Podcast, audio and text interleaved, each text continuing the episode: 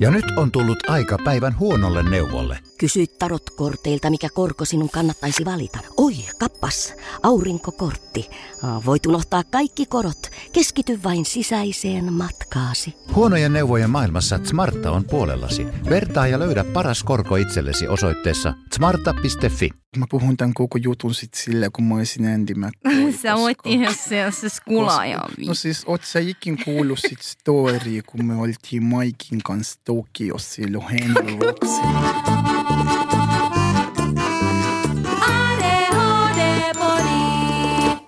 Hei, me on Ringa. Ja mä oon Fredrika. Me ollaan ADHD-podi. Meidät löydät Instagramista at ADHD-podi. Hommahan on niin, että viime viikolla meillä oli käsittelyssä naisten ja tyttöjen ADHD ja tänään hypätään sitten sinne vastakkaiseen päätyyn, eli poikien ja miesten ADHD hen. Onni ADHDn jäljillä.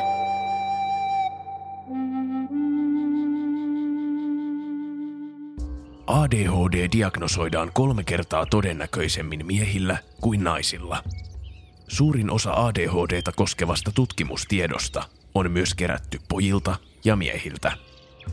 Vaikka ADHDn diagnosointi kehittyykin 90-luvulla, ennaltaehkäisevää hoitoa ja tukikeinoja ei silloin vielä juurikaan tunnettu, saati harjoitettu.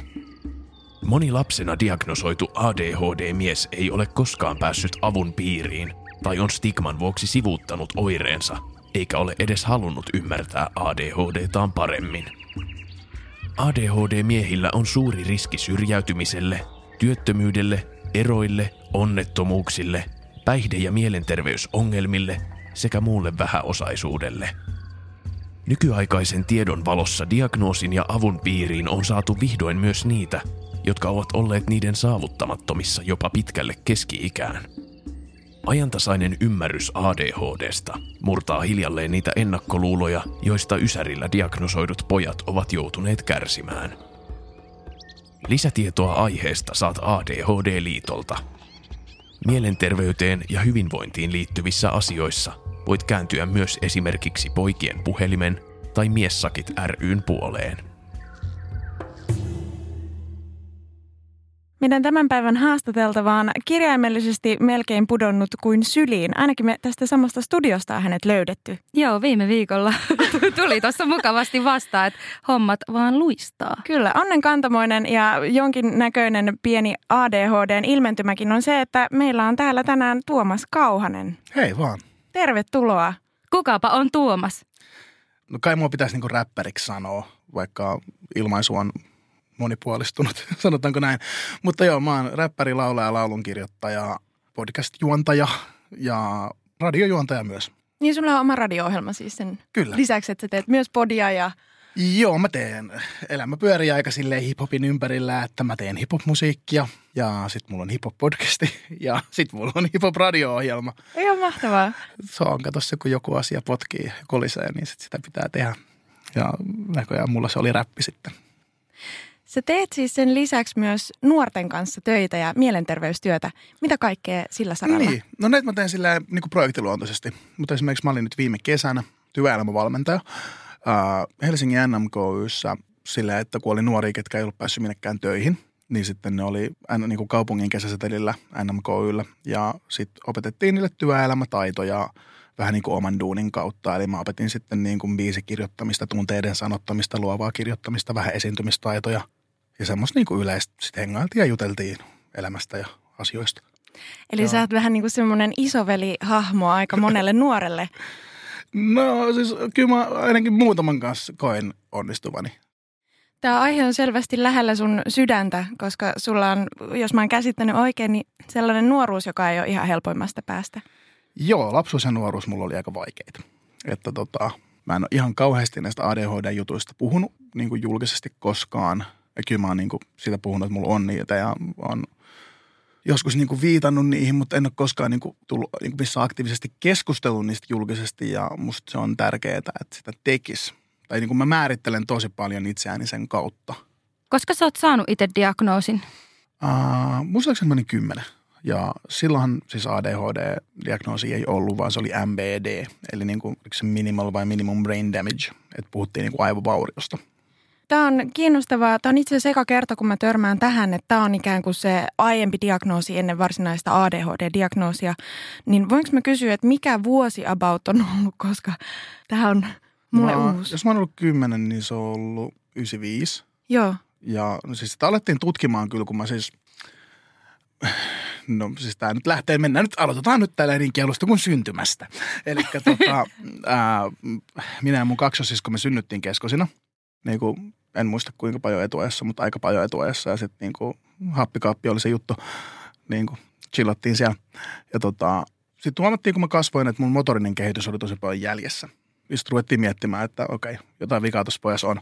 Ja tota, sitten me asuttiin Porvoossa ja äidin kanssa sitten käytiin niin kuin lastenlinnassa tutkimuksissa ja tota, jossain vaiheessa sieltä tuli sitten se ADHD tai MBD-diagnoosi, mutta myöhemmin se sitten muuttui ADHDksi. Onko se sun nuoruuden aikana kuitenkin jo tarkentunut ADHDksi vai vasta paljon myöhemmin? No siis nuoruuden, nuoruudessa se niin kuin tuli tavallaan, mutta en mä sitä diagnoosia ikinä sitten saanut, kun en mä käynyt, siis mulle annettiin se diagnoosi, mutta mä en ikinä oikein mitään hoitoa. tota, ää, mutta tota, kyllä niin kuin tiedostin sitten, että okei, että se on ADHD. Mutta koska esimerkiksi silloin kaikki lääkkeet oli sen verran uusia, niin mun vanhemmat oli vähän silleen, että ei me nyt aleta ehkä millekään lapselle syöttää piriä, kun siitä ei ollut mitään dataa, että mitä se tekee niin kuin lapsen kehitykselle, kun oli uusia lääkkeet. Niin totta. Nykyään siis tiedetään, että siitä ei ole äh, haittaa. Et toki nämä on niin kuin aina yksilökohtaisia juttuja, mutta se on silloin ollut ihan lapsen kengissä. Joo, joo, joo. joo. Nykyään, nykyään niin kuin, siis ollaan tästä, esimerkiksi äitini kanssa olemme puhuneet tästä, että jos niin kuin olisi ollut saman verran tietoa kuin nyt on, niin totta kai oltaisiin aloitettu lääkitys silloin lapsena. No mutta hyvä niitä asioiden kanssa joka tapauksessa olla varovainen. Tai ainakin itsestä tuntuu, että tosi usein annetaan se lääkitys myös liian aikaisin. Esimerkiksi ennen kouluikää, en tiedä kuinka paljon siitä nyt on hyötyä. Että kyllä lapset saa olla silti lapsia, ellei Joo. se vaikuta niin kuin tosi kielteisesti. Onko sun vanhemmat kuitenkin, ne on ollut sun silleen tukena, että he on tehneet tavallaan aikuisina sun elämässä parhaansa sen kanssa? Joo, joo. Tai no siis musta tuntuu, että mä en tiedä, suhtuuko mun faija tästä, jos se kuuntelee. Sori Isa. Tota, koska mun faija on myös aika selkeä. Terkut iskälle. Terkut iskälle. Ää, faija on aika selkeä ja niin kuin todennäköisesti ihan tämä periytyy. Niin isä on, hyvin, isä on hyvin selkeä tapaus, mutta silloin kun isä on ollut nuori, niin silloin nyt ei todellakaan ole ollut mitään ADHD-diagnooseja. Mutta tota, ää, ja mun äiti on opettaja ja se oli vielä samassa koulussa silloin opettamassa kuin missä minä opiskelin ja se sitten otti kauheasti selvää ja on tukenut koko matkan ajan. Vaikuttiko diagnoosin saaminen muuten sun elämään tai tuliko koulusta vaikka tukitoimia? No mä sain sitten niinku, se oli tavallaan ehkä paras juttu. Mun faija ei ollut kauheasti läsnä lapsena, se oli ulkomailla töissä ja sitten ne eros mutsin kanssa, että mä isän kanssa alettiin lähentyä vasta teiniässä sitten, mutta että mulla ei niinku lapsena oikein ollut semmoista niinku, tiedätkö vanhempaa niinku miehen mallia tai niinku miehistä roolihahmoa tai roolimallia. Niin kuin mä olin ei, varma, ei se ei varmaan tullut vielä kolmannen luokka, mutta ala kuitenkin, niin tuli semmoinen, mä sain henkilökohtaisen kouluavustajan, jonka siis oikeastaan tehtävä oli sitten katsoa, että mä en joko niin kuin tuijota tuleen tai niin kuin tyhjyyteen, puhuttiin aina tuleen tuijottamisesta, mutta että mä niin kuin tuijota ikkunasta tulos ja haaveille jostain, mistä nyt ikinä, tai tota, sitten spedeille siellä menee. Niin, tota... Hieno termi muuten tämä tuleen tuijottaminen. En ole kuullut aikaisemmin. Joo, hyvin mutta, kuvaava. Jep. no, tiedättekö sen? Joo, joo, joo, joo. Siis just sen takia tuli heti niin. saman tien se mielikuva, että toihan on niinku täydellinen kuvaus. Varsinkin tarkkaamattomuuspainotteisesta ADHDsta, mm. niin, tai no okei, okay, kyllä nyt itselläkin mm. saattaa olla näitä jumihetkiä päivän aikana jopa useita. Se on kuulu asia.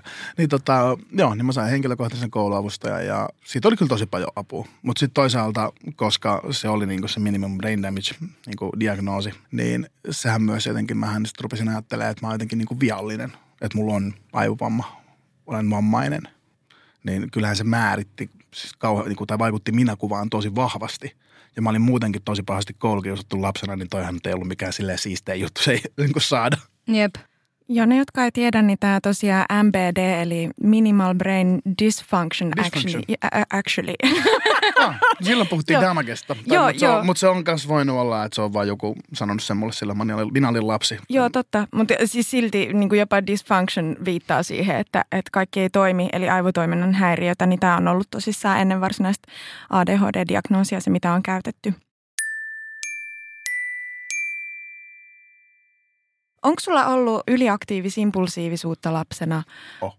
Eli sä oot ollut tavallaan se, niin kuin, mitä me sanotaan stereotyyppiseksi ysäri ADHD, että on, on siis poika, Um, Check. on alaasteikäinen saadessaan diagnoosin, on yliaktiivis-impulsiivinen. Um, Häiriökäyttäytyjä. Check. Kyllä, eri, eri tavoin mahdollisesti saa paljon ympäristöstään negatiivista palautetta sen takia. Check. Eikä todennäköisesti ole saanut tarpeellista apua siihen millään tavalla. Että on tullut vaan leima, mutta ei välttämättä sitä apua. Siis missä voi, mistä, mistä mä tämän bingo-voiton? Kahvipaketti tulossa. oh yeah! joo, joo, joo, siis tämä on minusta semmoinen niin yksi, sen lisäksi, että on se ryhmä ADHD-ihmisiä, jotka on jäänyt kokonaan diagnosoimatta, koska onkin ollut tarkkaamattomuuspainotteinen, että sitä ei tunnistettu silloin, niin minusta tämä on se niin kuin toinen ryhmä, mi- missä sä oot, mikä on täysin jotenkin petetty ADHDn kohdalla siinä, että, että on tullutkin vaan se sosiaalinen leima, mutta ei mitään sen mukana. Siis joo, ei, ei, ei, tota, ei, ei, ei, ei, ei, ei, ei, ei. Ja, mutta siis toisaalta esimerkiksi silloin, niin opettajat hän ei niinku ymmärtänyt sitä ollenkaan. Ja ei heitä voi syyttää, ei ollut tietoa. Ja mä olin tosi yliaktiivinen. Mä olin todennäköisesti aivan saatanan ärsyttävä. Ja perinteinen opiskelumalli ei sopinut mulle. Mä, olin, mä oon ollut todella hyvä aina niissä asioissa, mistä mä oon ollut kiinnostunut. Et mä esimerkiksi, tota, ja mulla, niin kuin mä aikaisemmin mainitsin, mulla on kaksossisko ja hän itse sanoi, että mulle mä en muistanut koko asiasta mitään. Me oltiin ekalla luokalla ja piti pitää kirjaesitelmä tai esitelmä jostain ja jotkut piti jostain, tiedät sä, akuankasta tai koirastaan. Ja minä olin roudannut semmoisen seitsemänosaisen fantasiakirjasarjan ja tota, piirtänyt kartan ja että missä, miten se tarina kulkee. Ja, Nyt mä tulin uteliaaksi, mikä kirjasarja se on. ää, tässä oli Belgarianin tartu. Voi ei, ei ole mulle tuttu, dammit. Pitää ehkä tutustua. Siinä on sulle Siis par, paras tuommoista, niin kuin, siis toihan Belgarian, niin kuin, se on ihan, jos tykkää niin kuin, tuollaisesta niin kuin miekka- ja magia-fantasiasta, niin se on klassikko. Joo, ei vitsi. Miten multa on mennyt ohi? Mä oon Joo, ollut David, tosi... David Eddings. Ihan siis kulttikama. Pitää ehkä lukea tälle aikuisilla. Olen tarinoiden ystävä. No Mä just yritin etsiä niitä, mutta siis jostain Divarista myytiin niin pakettiin jollain 600. Ja ne on niin kuin, aika rareja. Mulla, mulla pitäisi olla jossain, niin varmaan Fajalla pitäisi olla, ne voi lainaa. Raha-arvosta kaamaa. Syödä rahoiksi. Joo, joo, diilaan Siinä on eläkerahatkin. Tai silleen, että niinku fuck bitcoin, olisit ostanut fantasiaa siinä. No, no mitä sitten, ää, sä oot melko ikoninen hahmo Suomen hip-hop-kulttuurissa. Miten sä oot sopeutunut siihen maailmaan ja onko ADHD ollut siellä voimavara vai haaste? Taas kehui, ikoninen hahmo. Toi on kyllä aika upea termi. Tota, wow, wow. Hei, meitsi tietää, mistä puhuu. Toi on Joo. ehkä niinku siistein asia, mitä, mitä musta on sanottu niinku räppikentällä, että ikoninen hahmo, tämänkin mä otan. Tota, tavallaan mä koen, että siitä on ollut haittaa niin kuin kaikessa tuommoisessa niin kuin ulkomusiikillisessa toiminnassa siinä, että mä oon oppinut käyttää mun ADHD hyödyksi niin kuin kaikessa luovassa tekemisessä. Että mähän on tosi tuottelias. Jos lasketaan kaikki, niin kuin, kaikki bändilevyt ja muut, niin mä julkaissut varmaan 10-11 levy. Ja mä en ole eläessäni oikeastaan kirjoittanut niin kuin biisejä himas sille ajan kanssa, vaan ne on mulle aina tosi semmoisia, että mä menen studioon, mä kirjoitan ne spontaanisti, mä vedän sen saman tien, koska muuten mun kiinnostus vaan lopahtaa. Niin kuin tiedättekö että, että sä aloitat juttuja, jotka saa valmiiksi, niin mun on pakko mennä studioon ja tehdä se koko biisi yhdeltä istumalta, tai muuten se ei tule. Eikä kerkeä tota, myöskään iskeä se itsekriittisyys samalla tavalla siinä. Juu, ei, ei, ei, ei, ei, ei. Ja jos mä rupean miettimään sitä, niin sitä ei saa mitään aikaiseksi myöskään. Niin tota, siinä mielessä mä koen, että ADHDsta on ollut paljon hyötyä. Mutta sitten, jos me ajatellaan tätä stereotyyppistä hip-hop-maailmaa ja kuvastoa ja mieskuvaa, niin mä oon ollut aina vähän häslä. Jos mä innostun, niin mä tosiaan innostun. Ja sitten mä semmoinen kaikki kuulijuus kyllä häviää siinä tosi nopeasti, kun lähtee kaikki filterit heti. Ja sitten musta tuntuu, että mua pidetään vähän outona, mutta toisaalta se on musta ihan kiva. Että kyllä mä, kyllä mä niinku koen sen niinku jossain määrin negatiiviseksi asiaksi. Että, että ihmiset ei oikein osaa ottaa sitä.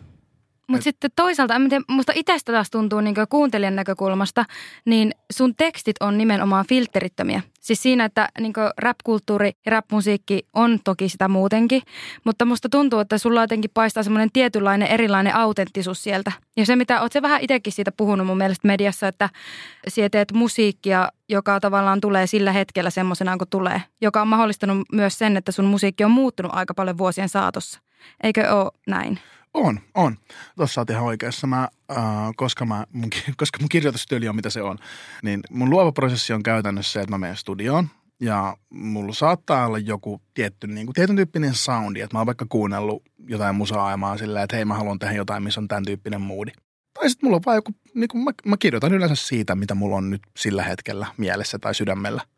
Ja totta kai se on taas hyvät ja huonot puolet. Hyvät puolet, että mä oon tosi monipuolinen artisti. Ja mä, mä olen uudistunut hyvin monta kertaa. Mutta sitten taas, jos me ajatellaan tälleen, että musamaailmaa ja artistibrändiä ja tollaisia asioita, mitkä on muka kauhean tärkeitä, niin se, että pitäisi jotenkin olla semmoinen tunnistettava juttu, niin eihän mulla ole sellaista, koska mä vaihdan sitä koko ajan. Tiedän, mistä puhut. Niin, että silloin kun mä aloitin mun solo, esimerkiksi solo mistä varmaan niin fiksu alkaa puhumaan, koska niitä vanhempia juttuja, ne on pienten piirien UG-juttuja, että ne oli kivoja tehdä ja niillä on tietty kulttistatus jossain porukoissa, mutta ei ne iso juttu ollut. Mutta sitten kun mä aloitin solo-homman, niin kun oli vuosia tehnyt semmoista niin kuin räppi, räpidi, rap, rap, rap, räppiä, niin mä ajattelin, että hitto, että mä haluan tehdä nyt niin popmusaa kuin mä voin tehdä. Et, koska se oli myös räpissä silleen, että kun oli, oli kasvanut semmoisessa tosi puristisessa hip-hop-porukassa ja piirissä, missä kaikki niin kuin pop-jutut on kirosana, niin sitten mä ajattelin, että fuck, mä teen just nyt, nyt mä teen sitä. Ja sitten mä tein sitä. Ja siitähän tuli menestystä. Siis nämähän on edelleenkin mun isoimpia biisejä niin kuin kaupallisilla mittareilla. Ja sitten kävi niin kuin ADHD-ihmisille tyypillisesti käy. Kyllästyminen iski. Että en mä tätä jaksa enää tehdä. Mä tein tämän jo. Mitäs mä seuraavaksi tein? Ja sitten mä aloin tekemään muita juttuja. Ja sitten tuli semmoinen aika tosi diippi masennuskausi ja sitten se tavallaan niin kuin vei koko homman niin kuin periaatteessa uudelle tasolle sillä, että mä päätin, että terapioin itseäni musiikin avulla niin kuin mä olen aina tehnyt. Että siitä mun musanteko alkoi. Että se oli mulle vaan niinku keino jäsentää, asa, niinku jäsentää ajatuksia. Se on niinku ollut aina mun tapa havainnoida. Milloin sä oot alkanut tekemään musiikkia? Mä oon alkanut, siis mä oon alkanut soittaa bassoa varmaan 9-8-vuotiaana ja rumpui sitten joskus sen 11-12-vuotiaana ja sitten niinku räppääminen. Ekat räpit mä taisin niinku kirjoittaa 13-14-vuotiaana.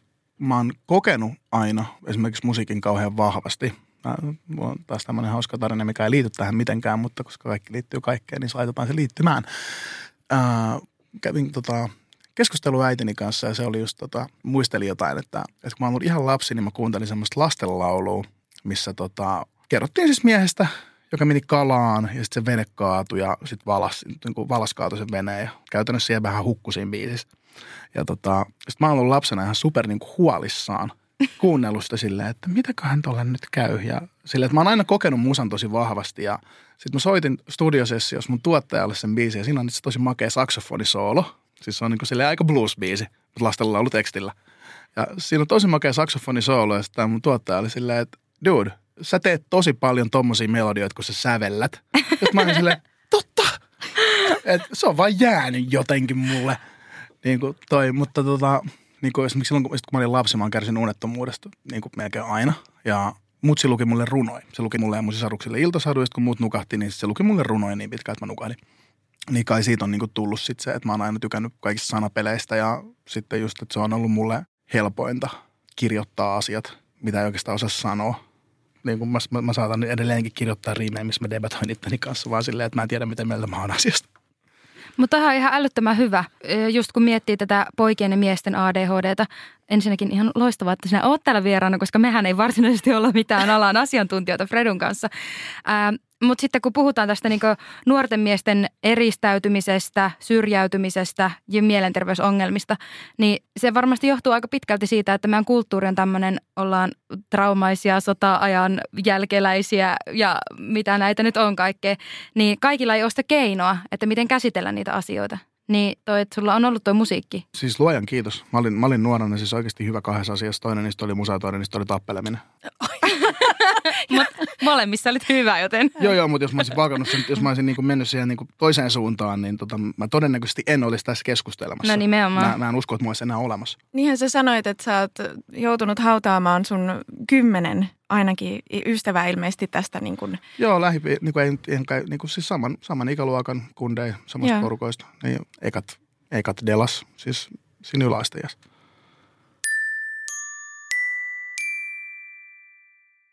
Tuomas, sä viittasit aiemmin kiusaamiseen. Miten sun lapsuudessa ja nuoruudessa tämä on näkynyt?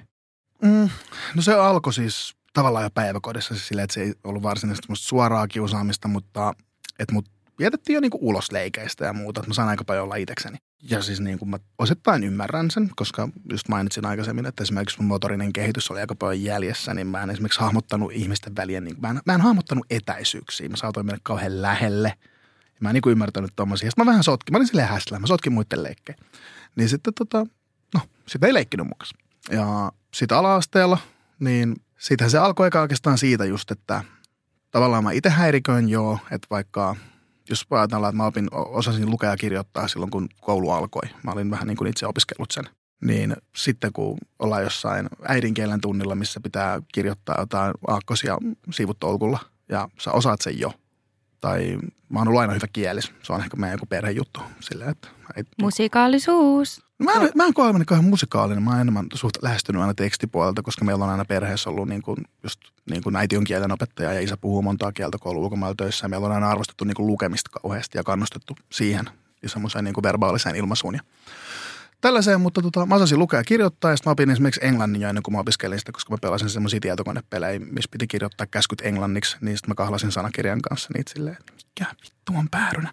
mutta tota, niin, kun, tota, niin sitten tietenkin mä tylsistyin koulussa, kun ne aineet, missä mä olin hyvä, niin mä olin edellä.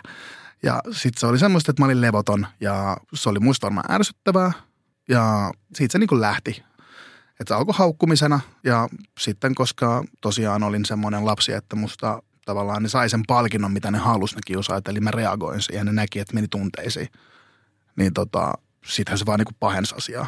Ja sitten tuli silleen niin kuin, semmoista vähän niin kuin hupia niille – niin, että siitä tuli eräänlainen peli sun kustannuksella. Joo, joo. Ja sitten vielä se ei tietenkään auttanut. Tiedättekö, kun joka koulussa on se niin kuin yksi persoonallinen opettaja. Se, tiedätkö, tosi persoonallinen opettaja. niin se ei niin kuin auttanut, että mun äiti oli se. Aivan, joo. Niin kuin, äiti, äiti oli hahmo. Niin tota, ja koska mä olin vähän silleen häslä, niin musta tuntui, että se ärsytti opettajiikin. Niin siis kyllähän ne antoi sen tapahtua. Että siis mä oon niin monta kertaa ollut ala-asteella – niin kuin siinä ringin keskellä, missä tönnitään ja potkitaan ja syljetään päälle ja sitten välituntivalvoja kääntää selän. Kuinka pitkään tätä kiusaamista jatkuu? Koko muolaasta. Sitten mä tota, se kouluavustaja, mistä mä aikaisemmin mainitsin, niin se itse sanoi mulle, kun se tiesi, että mä oon menossa yläasteelle, hän ei sinne tule perässä, niin hänkin itse sanoi mulle, että jos et sä nyt rupea puolustautumaan, niin sä et saa ikinä olla rauhassa. Aivan, eli kukaan aikuinen ei varsinaisesti pitänyt sun puolia tai puuttunut tilanteeseen, vaan se laitettiin sun vastuulle ikään kuin. No kyllä nyt lainausmerkeissä yritti, että kyllähän se rehtorin kanssa, jos tuli sitten käytyy kiusaajien kanssa, mutta niin kuin, se ei tehonnut. No ei se teho edelleenkään. Siis tuommoiset niin, kaikki kivakoulujärjestelmät ja muut tuommoiset, että niin kuin, loppupeleissä edelleenkin käy niin, että yleensä jos jotain oppilasta kiusataan, niin kiusattu vaihtaa koulua, ei kiusaajat. Ja tämä on, on tosi epäkorrekti sanoa, mutta tota, mä joskus luin semmoisen jonkun asiantuntijan artikkelin, joka sanoi, että ihan tutkitusti niin paras tapa lopettaa kiusaaminen on se, että kiusaaja saa kerran turpaan kunnolla. Ja siis niin kuin, en, tämä ei jees, mä en silleen suosittele sitä, mutta esimerkiksi mun tapauksessa niin kävi. Ja se, että mä sain tarpeekseni, joten joku raja vaan meni yli ja mä puolustaudun. Ja se oli myös eka kerta, kun mä sain jonkinnäköistä, tai mä koin, että mä sain niin kuin kunnioitusta. Niin, että sua palkittiin siitä, että, että sä puolustit itse siis fyysisesti, eli niin, tappelun niin. kun oli, se rinki tuli taas siihen ympärille ja sitten mä löin sitä pahinta kiusaajaa naamaan. Ja se sitten tippui perseelleen siitä ja oli tosi häkeltynyt, että mitä se nyt näin kävi. Ja se loppui siihenkö, se kiusaaminen? No sitten No ne oli, kato, ne oli, ne oli vaihtanut jo silloin yläasteella, ne oli mun vanhempia, ne vaan, ne vaan tuli sitten, kato. Tulivat eri koulusta sinne ala-asteelle kiusaamaan mua ja se oli mulle varmaan se niin kuin viimeinen pisara, että nyt mä en jaksa enää. Kyllähän sitten kun mä menin sitten, aloitin yläasteen, niin kyllähän ne yritti sitä taas, mutta mä olin sitten vaan niin kuin päättänyt, että ei enää. Ja sitten se vähän kääntyi siihen, että jos mua edes katto liian pitkään sillä tietyllä ilmeellä, niin mä olin, mä olin kyllä heti tsekkaamassa sen jälkeen, että mitä vittu sä haluat. Miten sä sanoit aiemmin, että sä oot ollut tosi herkkä tai että sä oot niinku herkkä. Mä oon edelleen tosi herkkä. Jep, niin mitä tekee kuitenkin lapselle, joka on vielä, vielä enemmän auki maailmaan, se, että noin iso muutos tapahtuu sussa, että sä tavallaan tajuat, että tämä maailma toimii niin, että sun pitää tapella siellä. Niin kuin sä sanoit, että sä oot hyvä ollut musiikissa ja tappelussa ja sä oot onneksi valinnut musiikin. Niin miten tämä? Siis siinähän oli kauhean semmoinen sisäinen ristiriita, että kyllä mä kun tavallaan sitten kun mä aloin nuorena saamaan semmoista tietynlaista mainetta – miten nyt voisi sanoa, mä aika pienestä kaupungista ja sillä, että, että yhtäkkiä että musta tuli tavallaan se niin kuin kovis, mikä on tosi ristiriitaista, koska mä en ole yhtään sille periaatteessa kova. tai siis joo, kai on, on, siis on varmaan jollain tasolla joo, että olen tosi jääräpäinen ja seison niiden asioiden takana, mitä sanon tai mitkä koen oikeaksi joo, ja aina ollut semmoinen, mutta semmoinen stereotyyppinen kovis jäbä, niin mä en ole ikinä ollut. Mutta eikö aika usein ole myöskin kääntöpuoli siitä herkkyydestä, että on just sitä oikeudenmukaisuuden tuntoa ja on sitten just sitä temperamenttia ja haluaa puolustaa niitä ajatuksia ja aatteita, minkä puolesta seisoo. Niin se voi näkyä kovuutena. Tai sitten jos on niin herkkä, niin luo tietynlaisia, ehkä jopa defenssinä. No siis se on ehkä mulla ollut enemmän tuommoinen defenssi, että mähän rakensin vähän semmoisen hahmon. Semmoisen, että okei, että jos mä oon tällainen, niin mä saan olla rauhassa.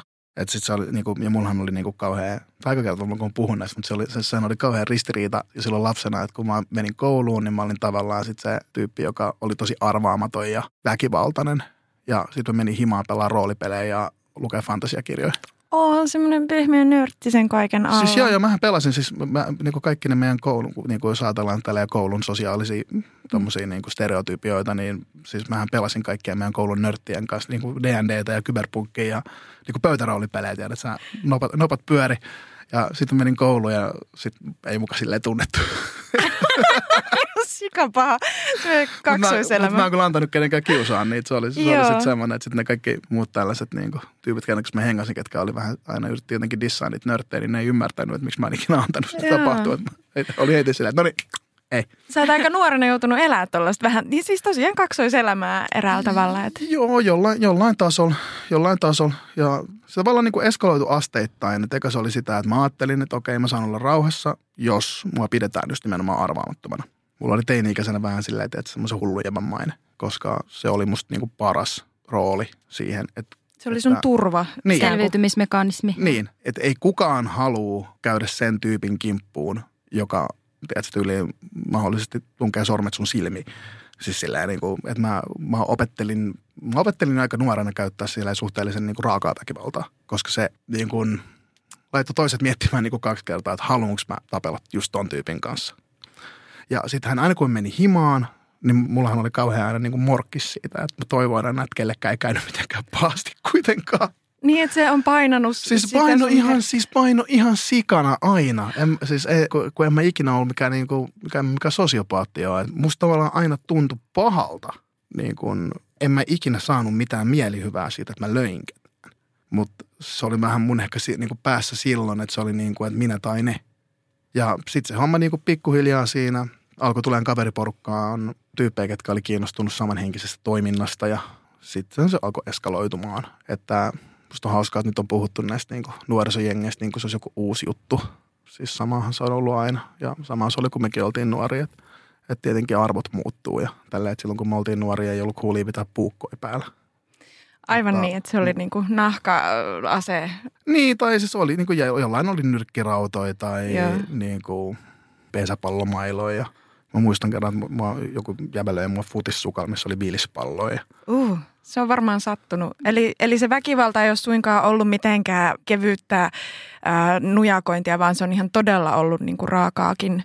Joo, siis kyllä se oli, se, se niin kuin mä sanoin, se eskaloitu. Alkuun se oli semmoista koulunujakointia ja muuta, mutta sitten se, kyllä se meni aika niin kuin pimeille raiteille jossain vaiheessa siinä, että on mua niin kuin, siis siihen, mennessä, kun mä olin 16, niin mut oli yritetty puukottaa neljä kertaa niin, se on ollut hengenvaarallista. Joo, on, on, on ollut monta, oli niin kuin monta semmoista läheltä piti tilannetta. Ja sitten se vaan niin kuin saavutti pisteen, että se oli pakko lopettaa. Minkälainen se raja oli? Oliko se joku läheltä piti tilanne? Tai? No se oli tosi läheltä piti tilanne. Semmoinen, että me oltiin mun parin kaverin kanssa viettämässä iltaa ja semmoinen meitä ihan reilusti vanhempi, hyvin tunnettu paikallinen semmoinen kilipää sanoisin näin. Semmoinen tosi, tiedettiin, että käytti paljon huumeita ja oli avoimesti rasistinen ja häntä pidettiin siis todella niin kuin pelottavan hahmona.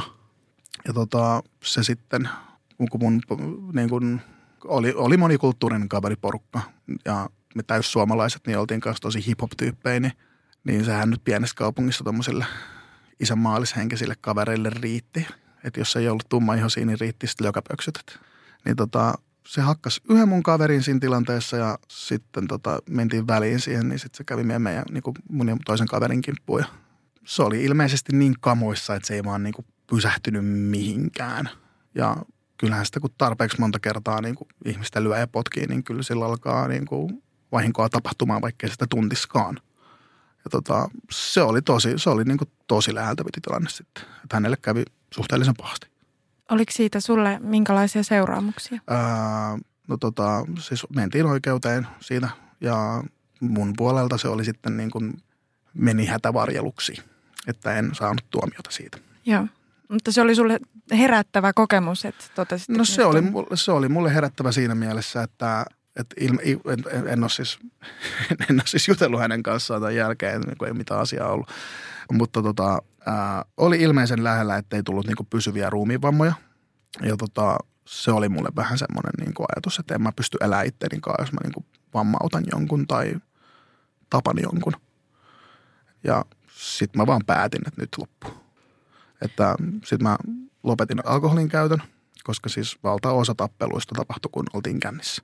Että siinä tulee semmoinen niin kuin, muutenkin, jos, jos ihminen ei ole ikinä tapellut, niin sitä on vaikea selittää, mutta siinä ei kukaan ajattele kesken tappelun yhtään mitään. Se on niin, kuin niin vaistonvarasta hommaa ja semmoista, että sulla on putkinäkö ja kroppa täynnä adrenaliini, niin ei kukaan pysähdy miettimään siinä, että – että onko tämä nyt niinku liikaa vai ei. Mutta päätin kuitenkin, että nyt loppu tämä. Sitten mä olen harrastaa itsepuolustus- ja kamppailulajeja, kun päätin, että jos mä ikinä joudun tällaiseen tilanteeseen uudestaan, niin mä en ainakaan, niin kuin ainakin mä tiedän, miten mä pystyn pysäyttämään toisen mahdollisimman pienellä vahingolla. Ja nyt on tullut aika päivän huonolle neuvolle. Kysy tarotkorteilta, mikä korko sinun kannattaisi valita. Oi, kappas, aurinkokortti. Voit unohtaa kaikki korot. Keskity vain sisäiseen matkaasi. Huonojen neuvojen maailmassa Smarta on puolellasi. Vertaa ja löydä paras korko itsellesi osoitteessa smarta.fi.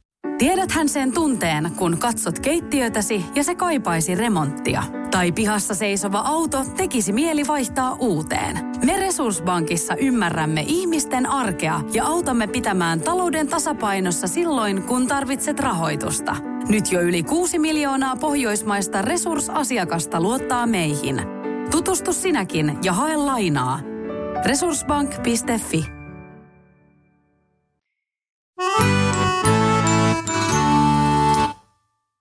sulla jotakin keinoja, millä sä esimerkiksi, jos tulee semmoinen aggressiohetki, että millä sä säätelet sitä tilaa tai otat jonkun semmoisen paussin siitä, että se tilanne ei vie mennessään, vaan että sä pystyt ajattelemaan selkeämmin? Ää, joo, siis mä oon koko aikuisikäni oikeastaan esimerkiksi harrastanut kamppailulajeja tosi paljon. Ja on meditoinut aika paljon ja myös se, että mielisin myös, että kun olin nuoria, nyt tappelut paljon oli, niin siihen liittyy tietynlainen ego ja semmoinen tosi typerä kunnia tai katuuskottavuus semmoinen, että jotain toksista. Joku, niin, joo, semmoinen siis, että nyt minun ylpeyttäni on loukattu, nyt pitää näyttää. Ei. Niin kuin, pääsin tavallaan yli siitä, että, että niin kuin nuorempana sanotaan, että jos joku olisi tullut sanoa mulle jossain tiedätkö, bileissä, että mä vedän sua turpaan, niin mä olisin ollut silleen heti, että no niin, testaa. Ja sitten se vaan muuttui siihen, että okei, niin varmaan vetäisitkin, moi moi. Että vaan niin kuin rupesin ajattelemaan niitä juttuja eri tavalla että mä rupesin niin kuin hokemaan sitä, että mun ei tarvitse todistaa kellekään mitään. Ja sitten varsinkin se kamppailulaji treeni oli mulle elintärkeää. Siitä sai semmoisen tietynlaisen itseluottamuksen. Et mä niin kuin hiffasin sen, että hitto, että mä, mä sparraan kehässä oikeasti kovatasosten ottelijoiden kanssa. Ei mun tarvii alkaa vääntää missään hiton nakkikioskin jonkun penankaa siitä, että, niin kuin, että mitä mä sille todistan. Mä oon siis myös käsittänyt, että kamppailulajien – niin kuin skenessä, jos näin voi sanoa, niin siellä vallitsee tämmöinen ajatus, että niitä taitoja ei harjoitella nakkikiskaa varten. Joo, siis ei, ei missään nimessä. Se on, ihan, siis se on ihan, niin kuin, se on ihan perusjuttu siellä. Jep. Et ei, toi, silloin kun alkoi se vapaa-ottelu joskus 2005 jälkeen, niin sitten kyllä niin kuin tuli tosi paljon, todella paljon tuli niin kuin alkeiskurssille tyyppejä, ketkä musta tuntuu, että ne halusivat vaan niin kuin opetella tappelee. Oletko saanut itse apua väkivaltaiseen käytökseen? Olen saanut. Mä kävin tota, semmoisen, no siitä mä, mä kyllä koen, että se on tippaakaan tarpeen, niin kuin hyödyllinen mulle ehkä siinä, kun mä en ollut vastaanottavainen, mutta me oltiin nuorena ja mun parhaan friendin kanssa, kenen kanssa me usein noihin juttuihin jouduttiin, niin me käytiin tota semmoisella, siis se oli joku, joku terapeuttihan se oli, mutta se oli vähän silleen vihanhallintakulmalla. Mutta sitten se oli sitä, että me niinku, oltiin teini-ikäisiä, mentiin sen terapiaan, nyt se tyyppi on silleen, että no, tykkäätkö tisseistä? He yrittää vähän bondata siinä jollain tolleen noin, että Wow. Mistä oli vähän silleen, että no mä nyt vaan istun tässä. Käyn tämän. Mutta sitten tota, äh, oli semmoinen kuin Non-Fighting Generation. Sieltä tuli tyyppejä puhumaan, niin sitten oli vähän niin kuin kerännyt vähän sille eri porukoiden edustajia. Ja siinä oli niin kuin, se oli niin kuin enemmän semmoista, että ne tyypit, jotka tuli puhumaan, oli siis oli väkivaltarikollisia, entisiä väkivaltarikollisia esimerkiksi. Niin tota, sitten oli huomattavasti enemmän apua kuulla semmoisilta tyypeiltä, että mihin tämä johtaa, kun se, että joku sossutyyppi on silleen, että so, so, so, kun ei muutenkin koki, että yhteiskunta ei ymmärrä mua tai hyväksy mua. Että mä koen, että mä en kuulunut kouluun. Mä koen, että mä en saanut sieltä mitään apua. Että mä en opi siellä mitään. Ja sama juttuhan oli sitten kaikkiin nuorisotyöntekijöihin ja sossuihin ja muihin tämmöisiin. Ne, niin kuin, ne edusti vähän niin kuin vastapuolta mun silmissä silloin.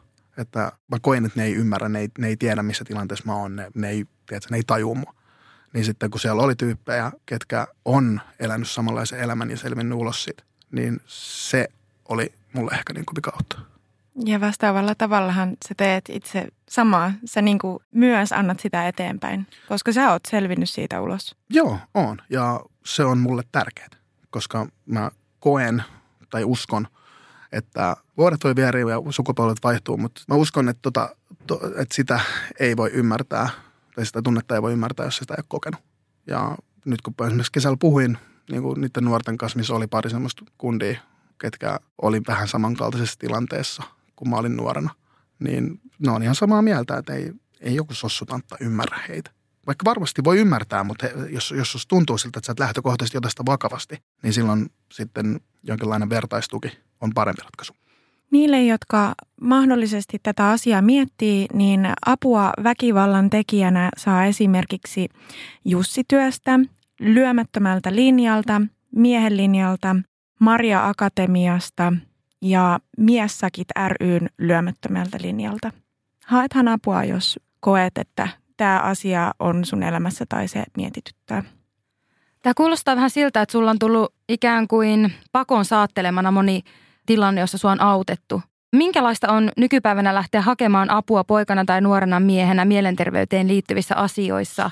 Musta tuntuu, että nyt se on vaikeampaa kuin vaikka silloin, kun mä olin parikymppinen. Okei. Okay. On muuttunut? Uh, tämä voi olla vaan siis niinku ihan, siis tämä nyt on niinku ihan silleen mutuhamma. Musta vaan tuntuu siltä. Ää, ja mitä on puhunut friendien kanssa, että esimerkiksi mulla on ollut siis koko ikäni enemmän tai vähemmän jonkinasteisia mielenterveysongelmia, mitkä niin kuin koen, että liittyy ADHD, niin siksi varmaan niistä voi puhuakin. Että siis masennusta, ahdistusta, oli vaihe, kun mä olin tosi itsetuhoinen.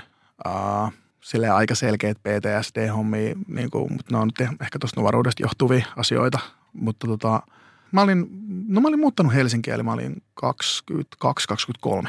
Ja mulle tuli silloin semmoinen tota, todella paha romahdus, niin kuin totaalinen burnout.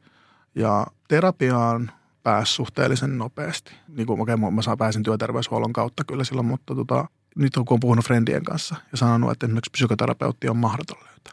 Joo, mulla meni neljä vuotta löytää. Niin. Et se, on, se on hidasta Ja, ja itse asiassa viimeksi, kun mulla oli, tästä jotain vuosia, kun mulla oli semmoinen aika diippi vaihe, mä yritin saada apua. Ja mä sain sieltä jonkun, anteeksi kielenkäyttöni, mutta jonkun vitun nettiterapian. Se oli ranskaa se. Joo, mikä ei ADHD-ihmisille auta ollenkaan. Sillä ei tiedä, että se joo, tuota sun tää näppis. Ja varsinkin kun, niin kuin tietenkin joo, eihän nämä ikinä mene yksilön tarpeiden mukaan, vaan että mikä auttaa niin kuin valtaosaa.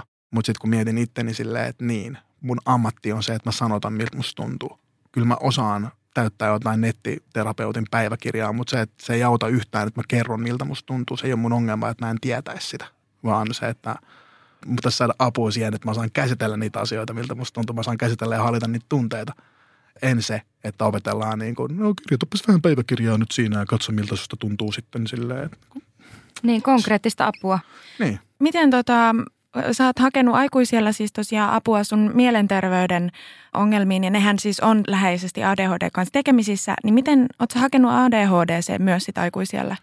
Joo, koska siis mä sain lapsena sen MBD-diagnoosin ja sitten jossain vaiheessa siis se vaan todettiin, että se on nyt ADHD.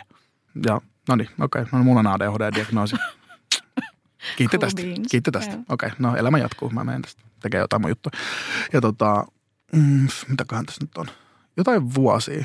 Ja mä olin silleen, että mä en muista mikä sen niin kuin laukas, mutta mä olin silleen, että hitto, että mä oon nyt niin, kuin niin loppu tähän säätämiseen periaatteessa, mitä arki on. Että mä haluan kokeilla nyt lääkkeitä. Ja mulla oli, niistä, niin kuin, mulla oli todella, niin kuin, tai mä oon ehkä lähtökohtaisesti todella lääkevastainen, koska niin kuin mielenterveysjutuissa niin jouduttiin kokeilemaan useita eri lääkkeitä, jossa jotkut oli niin kuin aivan katastrofaalisia. Niin musta on tullut todella skeptinen kaikkiin lääkeaineisiin, mitkä vaikuttaa mieleen. Ja mä en niin kuin ikinä harkinnutkaan ADHD-lääkkeitä. Mutta sitten tuli semmoinen vaihe, että mä olin, että ei hitto, että kyllä mä nyt ehkä niin kuin haluun. Ja sitten tota, tein sillä, että mä menin niin kuin, niin kuin yksityiselle neuropsykiatrille, joka sitten laittoi mulle lähetteen julkiselle puolelle. Mutta se nopeutti sitä prosessia huomattavan paljon, mutta sitten siinäkin oli siis parin vuoden jono. Et meni, meni muutama vuosi ennen kuin mä sitten sain ton jutun käyntiin. Sitten piti uudelleen niin kuin diagnosoida AD, aikuisia ADHD. Ja niin kuin kyllä mä siihen lääkityksen on saanut, mutta kaikki nuo vertaistukiryhmät on ollut aina niin kuin täynnä. Mä oon yrittänyt niin kuin päästä johonkin tommosiin, mutta ei ole mahtunut ikinä. Ja sitten, no varsinkin kun ADHD-ihmiset on aika huono kaikessa oma-aloitteisessa niin toi on ihan kauheata. Että, joo, kattele sieltä sitten, että milloin joku vapautuu. Joo, Silleen, se on että, no ihan- vittu, en kattele, kun unohdan se ensi. Se on tosi huonosti hoidettu se kuntouttavan puolen jotenkin informoiminen nimenomaan ADHD-ihmisille. Niin. Se yhtään ADHD-ystävällinen. Ei, ja niin kuin just se, ja, että varmasti voi olla hyödyllisiä juttuja, mutta jos et saa sitä infoa, että se viestintä ei toimi, ja sitten semmoinen, että hei, tässä on tämä ADHD-kirja, lue tää.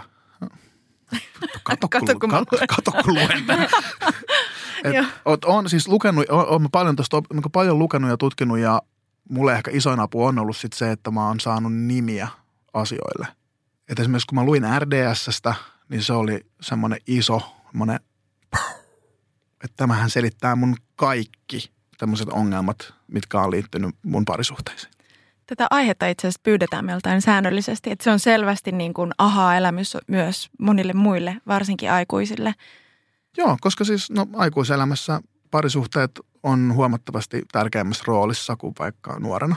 Koska käytännössä menee, siihen, jos me ajatellaan, että ystävät on tärkeät, perhe on tärkeät, sitten kun pitäisi alkaa perustaa omaa perhettä. Ja, niin tota, kyllä mä sain tosi paljon, silleen huomasin, että mun haasteet ihmissuhteessa on niin kuin sitä RDS-kamaa tai siihen liittyviä juttuja. Ja sitten kun se ne asiat tiedosti, niin sitä on pystynyt niin kuin paljon enemmän kontrolloimaan. Onko se helpottanut siis ihmissuhteissakin, että vaikka kumppani tietäisi, että itsellä on ADHD tai ystävät tai perhe, niin auttaako se myös heitä ymmärtämään sinua ja sun toimintaa paremmin? Joo. Onko tullut ihan semmoista palautettakin? No joo, koska siis niin kuin, nuorempana mä en niin kuin, osannut oikein, mä itsekään tiennyt. Niin kuin, joo, mä sanoin, että on ADHD ja että mä saatan olla tyli hajamielinen tätä ja muuta, mutta sitten kun siinä niin kuin, on ollut semmoisia ihan niin kuin läheisriippuvaisia piirteitä periaatteessa siinä, että on niin kuin, vaikka niin kuin, tavallaan jos sä oot koko elämässä kokenut tietynlaista alemmuuden tunnetta ja huonommuuden tunnetta, mikä mä koen, että tulee sieltä koulusta. Voi olla sisäänrakennettukin juttu, mutta mä oon aina kokenut sillä, että siis niin kuin edelleenkin hauskaa, että mä oon suhteellisen menestynyt omalla alallani ja voittanut paljon vastoinkäymisiä, niin mulla edelleenkin se, että jos mä menen uuteen kaveriporukkaan tai uuteen keskusteluun, niin kuin se, että mä tapaan uuden ihmisen ja normaali ihminen ajattelee, että ne lähtee niin kuin samalta tasolta. Niin mulla on edelleenkin sellainen ajatus, että mä lähden silleen jotenkin vähän takamatkalta, että mun pitää jotenkin eka vakuuttaa se toinen siitä, että mä oon hyvä tyyppi ja sitten me voidaan alkaa niin kuin buildaa normaalisti. Että tavallaan, että jos sulla on jatkuvasti semmoinen ajatus, että sä oot pykälän huonompi kuin kaikki muut, niin kyllähän se vaikuttaa sun ihmissuhteisiinkin. Koska sit sä oot silleen, että no missä vaiheessa toi nyt tajuu, että sillä on jotain paljon parempaa tuolla kuin minä. Ja Samaistun tähän. Kyllä. Niin. Että siitä tulee epävarmaksi. Tai se, että hei, että entä jos mä nyt, kun on näitä haasteita, niin entä jos mä nyt en riitäkään. Ja yrittää jotenkin ylikompensoida niitä sit muilla jutuilla. Ja lähtökohtaisesti musta epävarmuudet tuhoaa parisuhteita eniten. Tai sillä, niin kuin sillä, että jos sä oot itse epävarma itsestäsi ja sulla on huono itseluottamus ja sitten siinä tulee niin kuin tosi luonnollinen, luonnollinen reaktiohan on siinä, että sä koetat hakea sit kumppanilta niin kuin semmoista niin kuin varmistusta siinä. Mutta sehän on kauhean raskasta sun kumppanille. Ja mä en itse tajunnut sitä niin kuin nuorempana. Sitten sit tuli semmoinen itseään toteuttava ennustus, että, että okei, no mä en riittänyt näissä suhteissa, koska mä olin jotenkin liian tarvitseva ja epävarma. Ja tässäkin varmaan käy taas niin. Ja loppupeleissä rupeat ajaa ihmisiä pois sun ympäriltä. Mä ajattelin tosi pitkään, että mä en koskaan halua olla vakavassa parisuhteessa just sen takia. Onko se muuttunut jotenkin? Oletko oppinut säätelemään tätä kaikkea tai Joo, joo. Mitä vanhemmaksi on tullut, mitä enemmän on opiskellut noita juttuja ja tavallaan mitä enemmän sinuiksi on tullut itsensä kanssa, niin esimerkiksi en mä ole nyt niin kuin mun viimeisissä suhteissa kokenut noita Joo. ongelmia. Että se on ollut mullekin ihan silleen, että wow. Joo, sä oot selkeästi niin kuin tietoisempi se, että sä puhut näistä noin selkeä sanaisesti, niin viestii kyllä aina siitä tietoisuuden kuvaan astumisesta. Joo, joo, ja se on ollut paras, että kun asian tiedostaa, niin sille on voinut tehdä jotain. Ja okei, mulla on, mä oon käynyt paljon elämässä esimerkiksi terapiassa, niin mä oon saanut aika hyviä työkaluja Mitäs me? Terapia sukupolvi. Hyvä tiimi.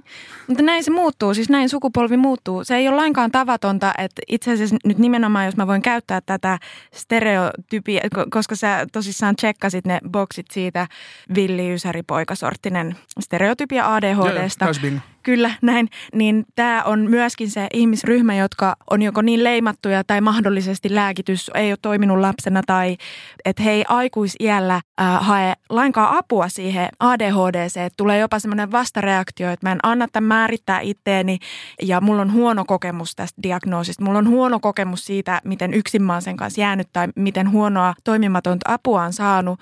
Niin sä oot siten itse asiassa tässä ryhmässä tavallaan jopa poikkeus, että sä oot aikuisiällä hakenut siihen uudelleen diagnoosin, hakenut siihen apua, vaikka sä saanut myös vähän huonosti niitä aikuisen kuntouttavia palveluita, mikä on ehdottomasti iso niin kuin heikko kohta siinä systeemissä, koska silloin, jos milloin ne on tarpeen, niin ähm, mitä sä sanoisit sellaisille aikuisille ADHD-ihmisille, jotka on ehkä vähän vastarannan kiiskeä sen diagnoosin suhteen tai jotka miettii sitä, että pitäisikö hakea aikuisiellä vielä uudesta apua, vaikka olisi lapsena diagnosoitu? Must, jos sulla on tommonen tila, niin jos se vaikuttaa sun elämään negatiivisesti, niin totta kai pitää hakea apua. Siis se, että et ehkä itsekin olen joskus ollut vähän silleen just, että kyllä minä perkele pärjään. No en perkele pärjännyt. Ja tää on ollut aikaa, kun mulla on ollut mun isoimmat hitit. Kaikki on näyttänyt ulospäin tosi hyvältä. Ja jos sisäinen maailma on kaaosta, niin tiedät, sä ei sillä millään mulla mitään väliä. Niin musta ehdottomasti pitää hakea apua. Se, että ihan tyhmähän se on kärsiä yksin niin kuin hiljaisuudessa sillä, että jos elämä saa jotenkin helpommaksi, niin do it. Joo, Bra, do it. hyvä. Muistakaa hakea apua. Ei, Saatat jopa kärsiä ihan turhaa asioiden kanssa, joihin nykytiedon valossa ADHD tiedetään tosiaan paljon enemmän kuin koskaan aikaisemmin. Se on yksi tutkituimpia neurologisia häiriötiloja tai neuropsykiatrisia, nyt korjaan itseäni. Joo, se, joo ja nimenomaan niin se niin kuin yksi syy, miksi mä halusin tulla tänne, yksi syy, miksi on puhunut paljon mielenterveysongelmista muutenkin, koska mua ärsyttää se, että ne on tabui. Niissä ei pitäisi olla mitään hävettävää. Mä en ainakaan koe, että niin kuin sen jälkeen, kun mä aloin puhumaan noista, niin mulla olisi esimerkiksi niin kuin työmahdollisuudet pienentynyt tai oltaisiin katsottu eri tavalla tai jotain muuta. Ei. Mitä enemmän niistä puhutaan, niistä normaalimpia ne on. Ja ne on tosi, ne on tosi yleisiä. Pakko palata vähän taas tähän sun musiikkiin. Käy. Ää, sehän on niinku semmoinen, tosissaan niin kuin sä itsekin käytit sanaa, että se on vähän niin kuin semmoinen terapiamuoto ollut. Niin jotenkin itse kun on seurannut kuitenkin sun uraa suht pitkältä ajalta, niin se on jotenkin hyvin samaistuttavaa ja vertaistuellista myöskin. Se, mitä sä käsittelet ja miten sä käsittelet. Onko se itse kokenut, että sun elämä menee jotenkin jaksoissa, koska ainakin tälleen ulkopuolisen silmin niissä on aika selkeitä teemoja eri levyissä? No joo, menee ehkä jaksoissa, mutta myös sit se, että tota, mun tapa työskennellä on se, että mä en just tee biisejä, tai mä en, kir- mä en kirjoita mun biisejä kauhean ajatuksella. Mutta niissä on tosi paljon sellaisia ADHD-viittauksia. Mä en tiedä, onko ne tarkoituksellisia, mutta No kyllä siis- sen niin samaistuttavaa No siis kamaa siellähän on, on. paljon semmoista poukkoilua, koska valtaosa mun tekstistä on semmoista ajatuksenjuoksua. Koska se ei ole musta enää miellyttävää kirjoittaa biisiä sillä, että mä tsekkaan joka rivin. Kyllä mä välilläkin sitä teen, että jos on silleen, että okei, tämä on nyt vähän liian epäselvä vaikka rakenne, niin sitten mä, sit mä haastan itseni ja istun alas ja alan purkaa sitä tekstiä. Mutta se on musta niinku, se on vaikeeta, mä en pidä siitä. Ää, se vie mun flown, mutta välillä sitä täytyy tehdä viimeistä, niin kun, jos hioo jotain biisiä. Mutta tota, se, että mä saatan tehdä yhdelle levylle, jos, jos sanotaan, että jos mä teen levy, missä on kymmenen biisiä, niin todennäköisesti mulla on niin kuin 50-100 demo. Ja sitten mä vaan niistä niin kuin poimin ne biisit, mitkä on samaa teemaa, samaa kokonaisuutta. Sä oot siis tosi tuottelias. Joo, joo. Mä en tiedä, onko se hyvä vai huono asia, jokainen tekee taidetta tavallaan. Se on ehkä vaan se, että mä löysin, että se on mulle sopiva tapa ja sitä myös halusin sanoa. Että mulle semmoinen isoin aha-elämys joskus oli se, että mä oikeasti jotenkin sisäistin sen, että koska mulla oli niin kuin jatkuva semmoinen vähän alemmuuskompleksi. Ja semmoinen niin kuin lähtöajatus on se, että en mä osaa. Mutta sitten mä tajusin, että hei, jos mä teen asioita silleen mun omalla tavalla, niin sit mä saan ne toimimaan. Ja musta tärkeintä on nimenomaan varsinkin niin kuin ADHD-ihmisille, varmaan kaikille, on etsiä semmoiset työskentelytavat, mitkä sopii just sulle. Et valtaosa mun niinku frendeistä, jotka tekee musaa, ei voi niinku ymmärtää sitä, että mit, et mitä mä häröilen noin paljon, mutta kun se on se asia, mikä toimii just mulla. Ehkä Ringo vähän ymmärtää. joo, joo mutta siis kun se on niin erilaista. Toiset on silleen, että ne ottaa aikansa, ne ottaa jonkun biitin ja kirjoittaa räppejä siihen että tuntikaupalla ja miettii jokaista tavua ja riviä ja riimiä. Ja mulle vaan alkaa, niin kuin, pää alkaa pulputtaa vaan silleen, että lause, lause, lause. Ja mä saatan kirjoittaa biisin nopeimmillaan niin kuin parissa minuutissa koko biisin. Niin, on ehkä niin kuin, mun mielestä sun biiseissä on just se, että siellä sanot asiat niin kuin ne on. Että vaikka siellä on paljon kielikuvia, niin se on silti tosi niin kuin konkreettista. Se on niin kuin todella konkreettista tekstiä. Ja sitten mun mielestä niissä näkyy semmoinen kasvutarina sekä artistina että ihmisenä. Jos miettii vaikka, mm, no oikeastaan mun mielestä semmoinen merkittävä oli toi sun katastrofin sattuessa levy – siinä mun mielestä oli semmoista niin kuin peilaamista yhteiskuntaan ja itseesi, semmoinen ihmisenä kasvaminen ja just nämä mielenterveysasiat, ne nousi sieltä niin kuin tosi selkeästi. Ja se on ehkä jopa aika radikaali veto, niin kuin kun miettii, siis sille, että vaikka ne aikaisemmatkin jutut on ollut rehellistä tekstiä, mutta jotenkin itselle tuli semmoinen, niin kuin, että tämä on niin kuin wow, jotenkin toivoisi, että tosi moni, varsinkin niin jotenkin nuori mies kuulisi niitä levyjä ja tajuaa, että ei kamppaile yksin niiden asioiden kanssa voin kertoa hauskan tarinan tuosta katastrofista. Että tota, mähän siis tein ihan kokonaan muuta toista levyä. Okei, okay, tämän oli, haluan kuulla. Mulla oli siis aivan toinen levy työn alla, mistä oli jotain sinkkuja julkaistukin jo. Ja jos mä oltaisiin loppupeleissä julkaistu ne sinkut, niin se, se olisi ollut kaupallisesti niin todella menestynyt levy. Että se kultalevy, kultalevyraja olisi mennyt yli jo pelkästään niillä, niillä ennakkosinkuilla. Mutta mulla oli niin kuin toinen albumi. Ja no katastrofi sattuessa on kirjoitettu käytännössä niin kuin keskellä vuosisadan myrskyä – et mun elämässä oli niin paljon turbulenssia siinä vaiheessa. Jos mä oon joskus ollut lähellä niin kuin päivieni päättämistä, niin silloin. Ja mä tein sitä toista levyä ja sitten samaan aikaan Samson, joka on tuottanut ton levyn, ää, me tutustuttiin myös biisin kirjoitussessiossa, missä me oltiin molemmat kirjoittajina. Ja sitten me asuttiin suhteellisen lähekkäin ja hänellä ei ollut, nyt hän on todella työllistetty tuottaja ja täysin syystä. Mutta silloin hänellä ei ollut vielä niin kuin kauheasti duuneja. Ja asuttiin tosiaan lähekkäin, niin sitten mä rupesin viettää aikaa sitten hänen yksiössään Kannelmäessä. Ja tota, päätettiin, että se oli hänelle niin kuin tuottamistreeniä ja mulle sitten terapia. Et alettiin tekemään biisejä sillä ajatuksella, että näin tule ikin ulos. Ja sitten mä jossain vaiheessa soitin mun levyyhtiössä, että hei, että me ollaan nyt tehty tätä, tätä levyä, mutta mä tota, tein tällaisenkin. Ja sitten sieltä tuli onneksi semmoinen, että ootko miettinyt, että ehkä meidän pitäisi julkaista sittenkin toi sun terapiaprogi. Siis se, onneksi, Juman tuntuu, kautta. Että se tuntuu että joo, vähemmän kaupallista potentiaalia, mutta se tuntuu niin kuin paljon aidommalta. Ja mä olin samaa mieltä, että, että niin kuin niinkin paskaa aikaa kuin se mulle oli, niin se kuitenkin tuntuu, että se niin kuin avasi mulle tien esimerkiksi ihan, että mä tein nyt tämän levy, mikä nyt tuli ulos tämän, kun tulee pimeä. Niin ei tämäkään levy olisi syntynyt, jos mä en olisi tehnyt sitä. Ja siinä ehkä nousee itselle tällainen niin kuin teemoina enemmän sitten myös semmoinen ihmissuhdepuoli. Vähän niin kuin semmoinen, että kun olet saanut asiat päätökseen itsesi kanssa jollain tasolla ja löytänyt ehkä vielä enemmän sitä, kuka olet tällä hetkellä, niin pystyy käsittelemään vähän niin kuin pidemmälle. Tai se jotenkin näyttäytyy mulle no, tämmöisenä siis, jatkumona siihen. No se on jatkumo. Se on, ja se on ehkä vähän just se, että jos katastrofi on kirjoitettu keskellä myrskyä, niin tämä on nyt silleen vahinkojen tarkastelua ja syy-seuraussuhteiden miettimistä. Että tämä oli mulle semmoinen niin kuin, että tiedätkö, klassinen, että miksi mä oon tällainen niin toi levy oli mulle tavallaan sen jutun miettimistä, että okei, että mä oon niin kuin elänyt ja ajatellut tietyllä tavalla, miksi. Ja entä jos mä tekisinkin nyt eri tavalla ja haastaisin vähän niin kuin niitä omia malleja. Niin sitten toi kun tulee pimeää tulee siitä. Ja se nimi on itse asiassa tulee siitä, että joo, siellä on biisi nimeltä kun tulee pimeää, mutta se koko levyn nimi ei liity siihen, vaan se on se, että tiedättekö te ne hetket, kun te makaatte sängyssä ja te ette saa unta, kun te pyöritätte jotain kelaamista, ette välttämättä halua puhua niin koko sen levyn niin kuin biisit on just sitä, että mä päätin kirjoittaa auki ne kaikki ajatukset, mitä mä, mistä mä en ole halunnut puhua tai mistä mä en ole uskaltanut tai kehdannut, koska se ei ole ollut jotenkin mun mielestä niin kuin coolia tai mun brändiin sopivaa tai jotain muuta tuollaista. Niin kuin ei, se ei sovi räppiin. No onhan se tyylillisestikin enemmän sillä lauletumpaa. On, on, on. Ja mä myös rakastan tietyllä tavalla trollata. Ja koska silloin kun minä olin nuori, niin aina sanottiin, että iskelmä ei sovi räppiin. Niin mä päätin, että mä teen nyt niin kuin... Jokainen, Katsotaanko? Jokainen, jokainen melodia on iskelmämelodia. Hold my beer. niin. Okei. Okay. Ihan sama, mä teen nyt. Ja tota, siitä tavallaan tulee se, kun tulee pimeää, että niin kuin mä sanonkin siinä kanssa levyssä, että tota, kai sen kuuluu tehdä kipeät sanoa ääneen kaikki, mikä syntyy, kun tulee pimeät.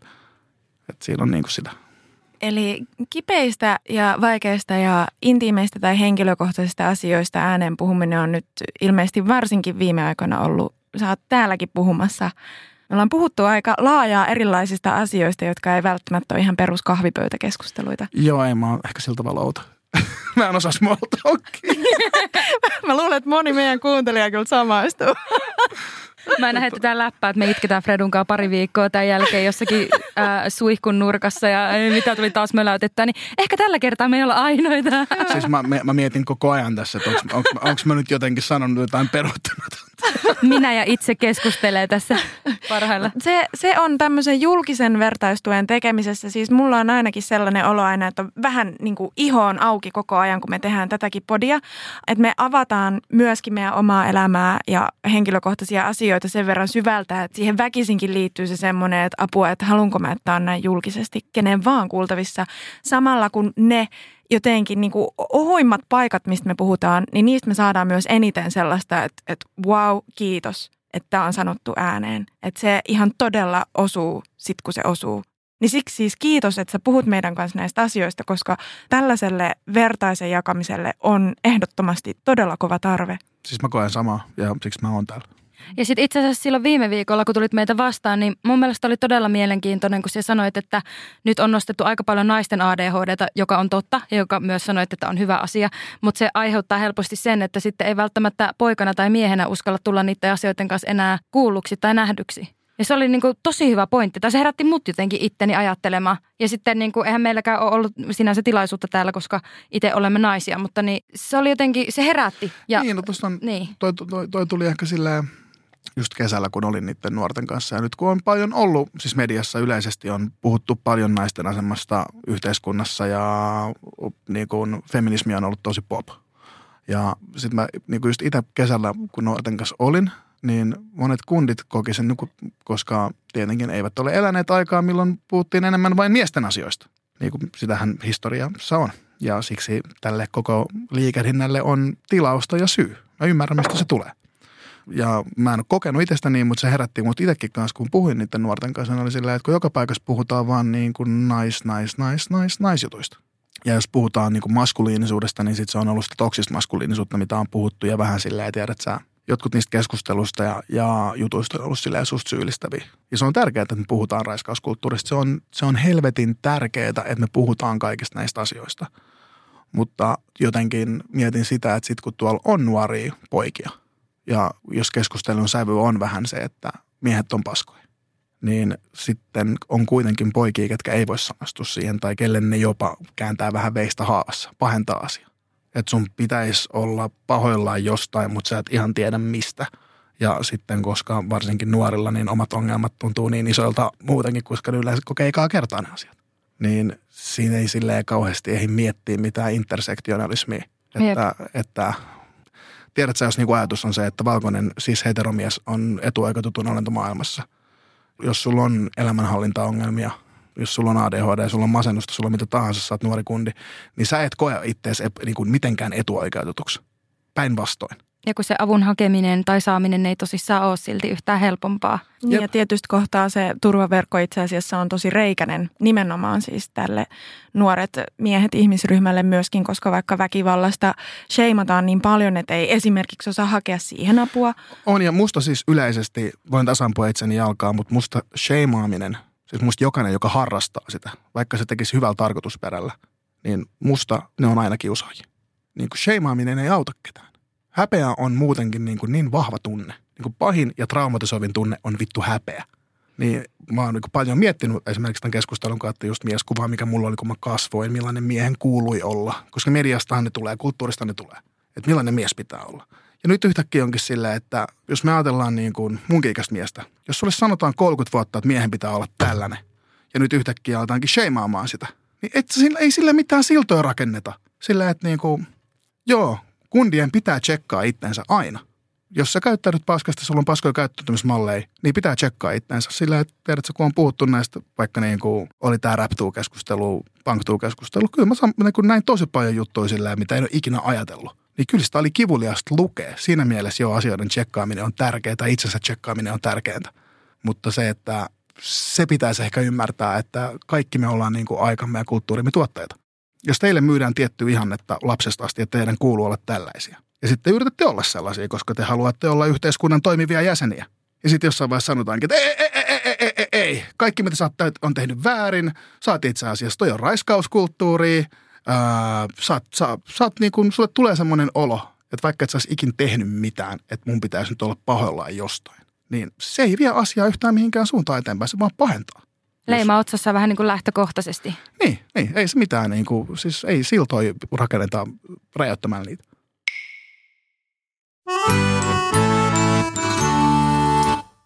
Kuulepa Tuomas, minua kiinnostaa, onko sulla olemassa selviytymiskeinoja ADHDn kanssa selviytymiseen ja arjessa pärjäämiseen?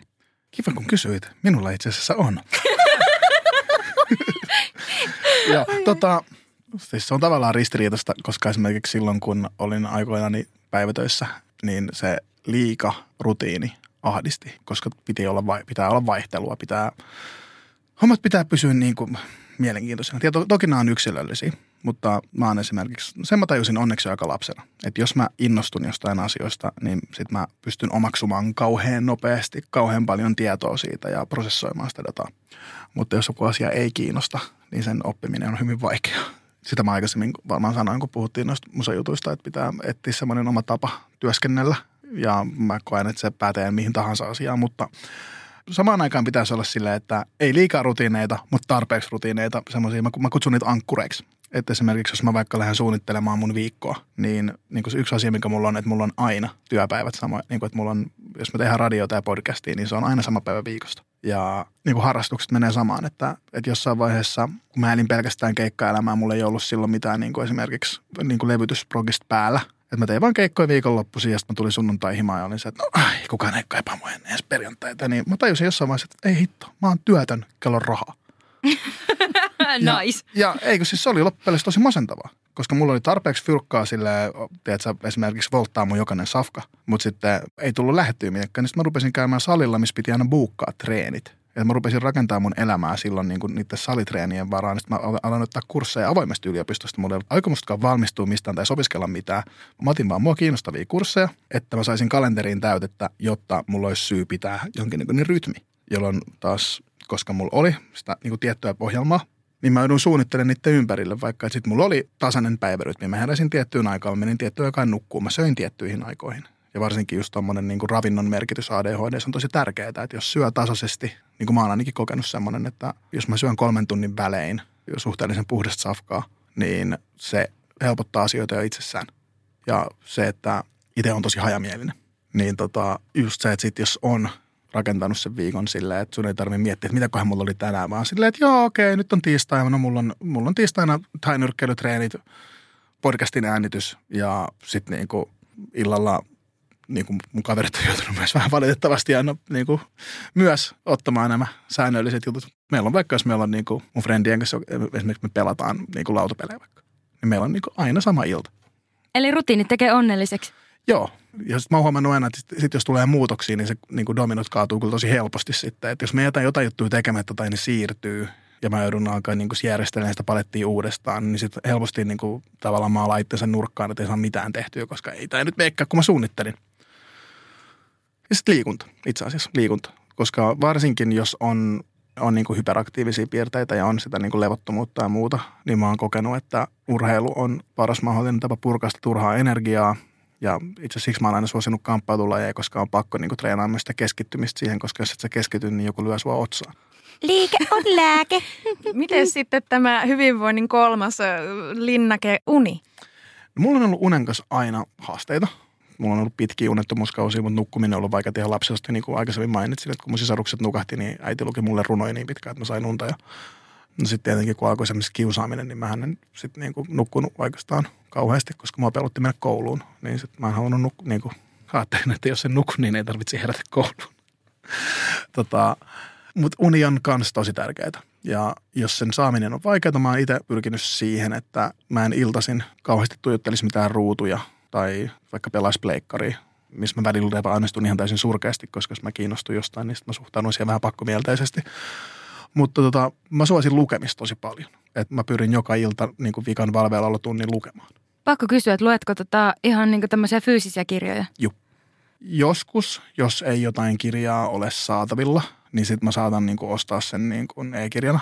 No äänik- äänikirjat ei toimi mulle ollenkaan, koska se jättää mulle, mulla on kuulokkeet korvissa, mä kuuntelen äänikirjaa, se jättää mulle kädet vapaaksi, tekee kaikkea muuta. Niin sit mä oon tajunnut, että hitto mä oon kuunnellut 45 minuuttia tätä äänikirjaa ja mä en tiedä yhtään, mitä tässä on tapahtunut. Koska se on vaan ollut, tiedätkö, jotain melua taustalla.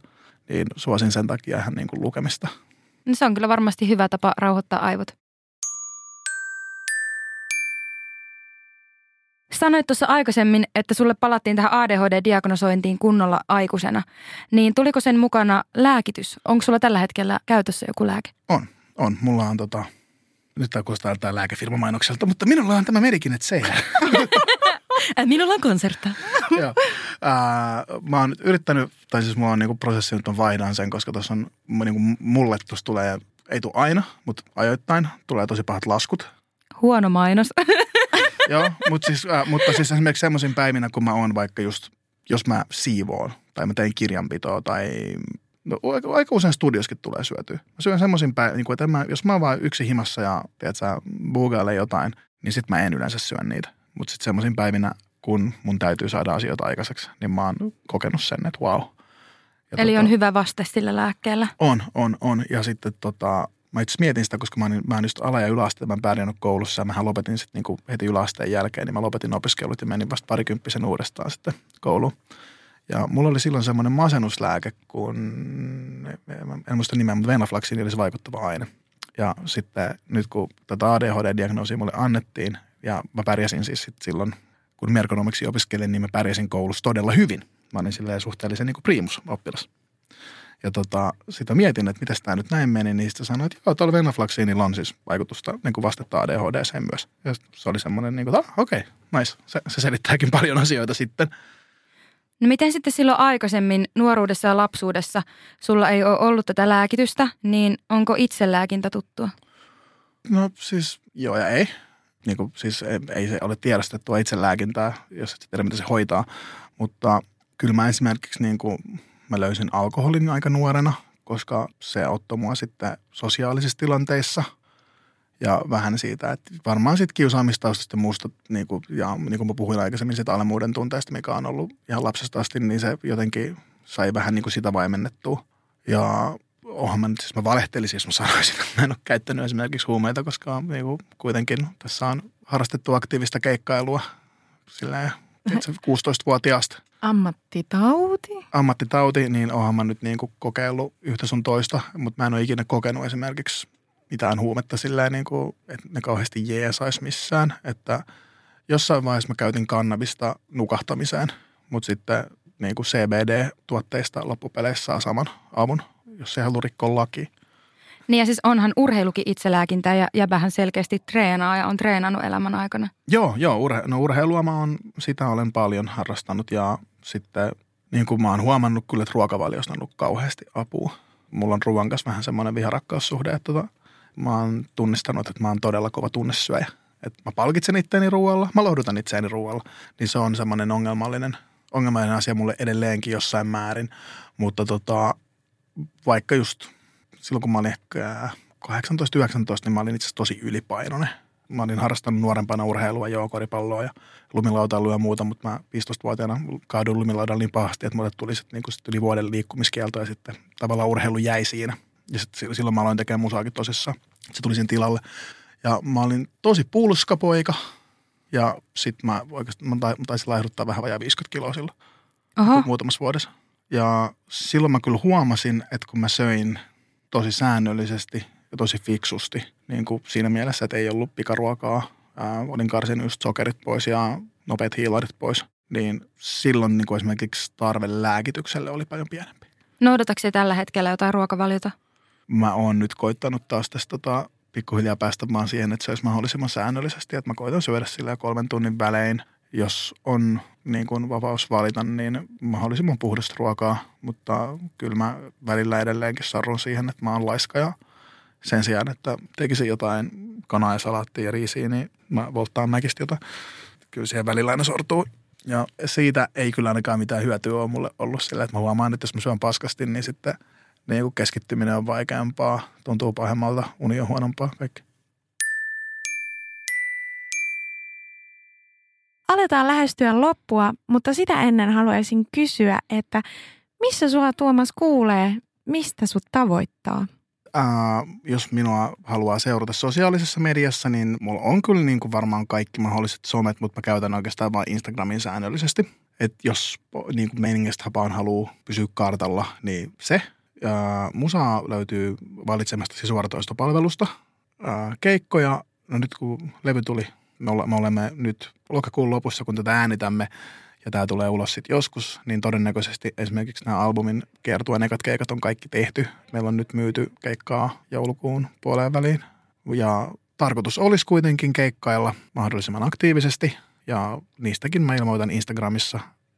Ja niin, musiikkia on tullut paljon ja jos teitä kuulijoita kiinnostaa mun taiteilut, niin toki, toki suosittelen kuuntelemaan kaiken, mitä olen koskaan ikinä tehnyt, koska siinä saa mun elämäntarinan aika lailla. Se on ollut semmoista päiväkirjaa kuitenkin alusta asti. Mutta noin kaksi viimeisintä mä ainakin suosittelen kuuntelemaan, jos tämmöiset asiat on lähellä sydäntä. Että aika, aika paljon puhutaan, niin kuin, tai siis ei välttämättä ADHDsta puhuta suoraan, mutta kyllä se sieltä niin kuin mainitsittekin jo, että kyllä se kuuluu läpi sieltä. Kuuluu, kuuluu. Tosi samaistuttavia teemoja. Itse ainakin suosittelen ihan joka ikiselle ADHDlle ja ADHD-läheisille ja kaikille muille kuuntelemaan nämä, koska sieltä saa ihan tosissaan todella paljon sekä vertaistukea että ihan vaan tietoa ja semmoista niin kuin ymmärrystä. Ymmärrystä ihmistä kohtaan, kuka on neuroepätyypillinen – mutta on se myös ihan hyvää musaa, vaikka ei halus ymmärtääkään. No se, on, se on kyllä... Mä, mä, oon yrittänyt, mä oon yrittänyt kirjoittaa ihan samaistuttavia storeja ihan niin kuin kaikesta. Oot, oot sä ihan ok muusikkokin. Joo, kiitos, kiitos, kiitos. Mutta joo, katastrofin sattuessa, kun tulee pimeää, ne on niin kuin vähän sisarlevyt, niin ne mä suosittelisin ainakin kuuntelemaan. Mistä sitten tämä nuorten ja mielenterveystyön puoli? Mihin sä suosittelisit, jos joku meidän nuorempi kuuntelija miettii, että kuinka päästä mukaan toimintaan – Mm, no siis kaikkeen kannattaa hakeutua vapaaehtoiseksi. Niin kuin jos mielenterveystyö kiinnostaa, niin varmasti on järjestöjä, mihin voi ottaa yhteyttä. Ää, mä oon, niin kuin valtaosin mitä mä oon tehnyt, niin mä oon, mä oon pyydetty kouluihin puhuun. Nyt käytännössä on ollut sitten niin luovan kirjoittamisen workshoppeja väliin. Mä oon puhunut ADHDsta, on käynyt mielestäni joskus jossain niin nuorisokodeissa ja joskus jossain nuorisovankilaskin puhumassa – Okei, eli oman koulun kautta voisi esimerkiksi toivoa sua puhumaan ja sitten koulu niin kun voisi ottaa sun yhteyttä. Joo, muuhun tai kannattaa ottaa mun niin kuin, melkein suosittelen kyllä aina ottaa mun niin kuin, johonkin tahon, joka mua edustaa, eli levyyhtiön tai keikkamyyjään. Noniin, joo. Koska mä oon välillä niin hajamielinen. Mutta kyllä mä oon esimerkiksi käynyt kouluissa puhumassa ja niin kuin joskus on saanut korvauksen siitä, joskus en ole. Se ei ole koskaan niin kuin kynnyskysymys. Jos siellä on joku, joka miettii, että tulisinko kouluun puhumaan, niin todennäköisesti haluan tulla ja jos se on tosi kaukana, niin sitten yleensä haluan jonkinlaisen korvauksen siitä, mutta pääsääntöisesti mä oon niin noita ilmaiseksi tehnyt. Ja nyt kun olin NMK töissä, niin se nyt oli tietenkin työ, mutta kyllä mulla on edelleenkin tarkoitus aina sen mukaan, miten aikaa on, niin tehdä noita. Että koen sen niin kuin merkitykselliseksi. Ja musta elämässä pitää tehdä vain ja ainoastaan asioita, mitkä kokee merkityksellisiksi. Siis kiitos, että sä teet nuorten ja mielenterveyden parissa myös töitä. Se on todella tärkeää tässä ajassa, jota me eletään, että sä myöskin osaltas teet sen eteen, että stigmaa puretaan niin kuin monenlaisissa jotenkin ympäristössä tai monenlaisessa kontekstissa. Niin kiitos siitä ja hyvä, että teet sitä. No siis kiva, että ei tarvitse kyllä kiittää mun mielestä. tota, siis se on musta semmoinen asia, mitä ää, musta kaikkien pitäisi tehdä jotain – yhteisönsä eteen. Se olisi musta semmoinen asia, mikä, tai mitä mä toivoisin, että ihmiset rupesivat enemmän ajattelemaan, että me eletään maailmassa, missä ollaan tosi itsekeskeisiä ja kaikki on niin kuin minä, minä, minä, minä ja ollaan, kaikki on kilpailua ja jonkun asian tavoittelua, mutta musta pitäisi tehdä yhtä lailla yhteisön eteen kuin itsensä eteen asioita, koska loppupeleissä sillä ei ole mitään väliä, miten, miten menestynyt tai onnistunut yksilö on, jos yhteisö ei voi hyvin.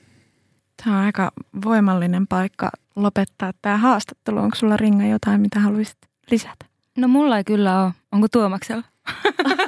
Kiitos, että te teette tällaista podcastia. Ilo, että olet meidän kanssa täällä. Yhdessä tehdään ja jatketaan yhdessä puuhastelua. Hyvä tiimi. Hyvä tiimi. Fredu sanoi joka jaksossa, hyvä tiimi. en tiedä kyllä päätyykö se sinne juuri koskaan, mutta... Mutta se pitää, pitää sanoa. Jos on joku sellainen juttu, minkä haluaa sanoa, niin kyllä niin kuin mä uskon aina siihen, että pitää pakottaa asiat läpi. Että. Pakko on paras. Niin, niin. Mm. Tai se, että jos haluaa jonkun jutun läpi, niin toistaa sitä tarpeeksi monta kertaa, niin kyllä jossain vaiheessa ottaa tulta alle. Joo, fake it till you make it. Just näin, just näin. Ja hei, jos haluatte, mutta joskus uudestaan puhua tänne mistä tahansa ADHD liittyvästä, niin voi ihan hyvin tulla vakiomiespanelistiksi. Oi mahtavaa, kiitos. Että yeah. Kuulijat, pistäkää meillekin palautetta, että, että mitä tykkäsitte ja tuliko kenties jotain kysymyksiä, joita voidaan sitten seuraavassa haastattelussa pureskella.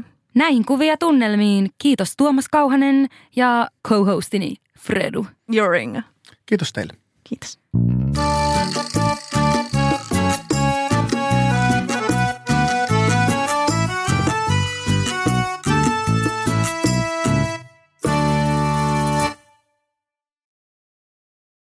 Ja nyt on tullut aika päivän huonolle neuvolle. Kysy tarotkorteilta, mikä korko sinun kannattaisi valita. Oi, kappas, aurinkokortti. Voit unohtaa kaikki korot. Keskity vain sisäiseen matkaasi. Huonojen neuvojen maailmassa Smarta on puolellasi. Vertaa ja löydä paras korko itsellesi osoitteessa smarta.fi. Onko sinulle kertynyt luottokorttimaksuja, osamaksueriä tai pieniä lainoja? Kysy tarjousta lainojesi yhdistämiseksi Resurssbankista. Yksi laina on helpompi hallita, etkä maksa päällekkäisiä kuluja. Resurssbank.fi